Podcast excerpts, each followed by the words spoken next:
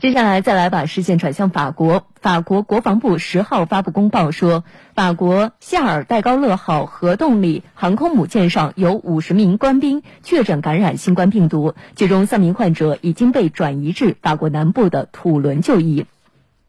公报说，戴高乐号航母上近期有四十人出现感染症状，航母提前开始返回母港土伦港。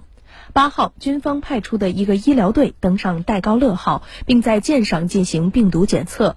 在已经接受检测的六十六人当中，五十人的结果呈阳性。公报还说，目前尚未出现舰上患者病情恶化的情况。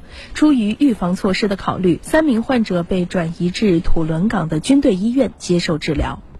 据法国媒体报道。戴高乐号航母上共有一千七百六十名官兵。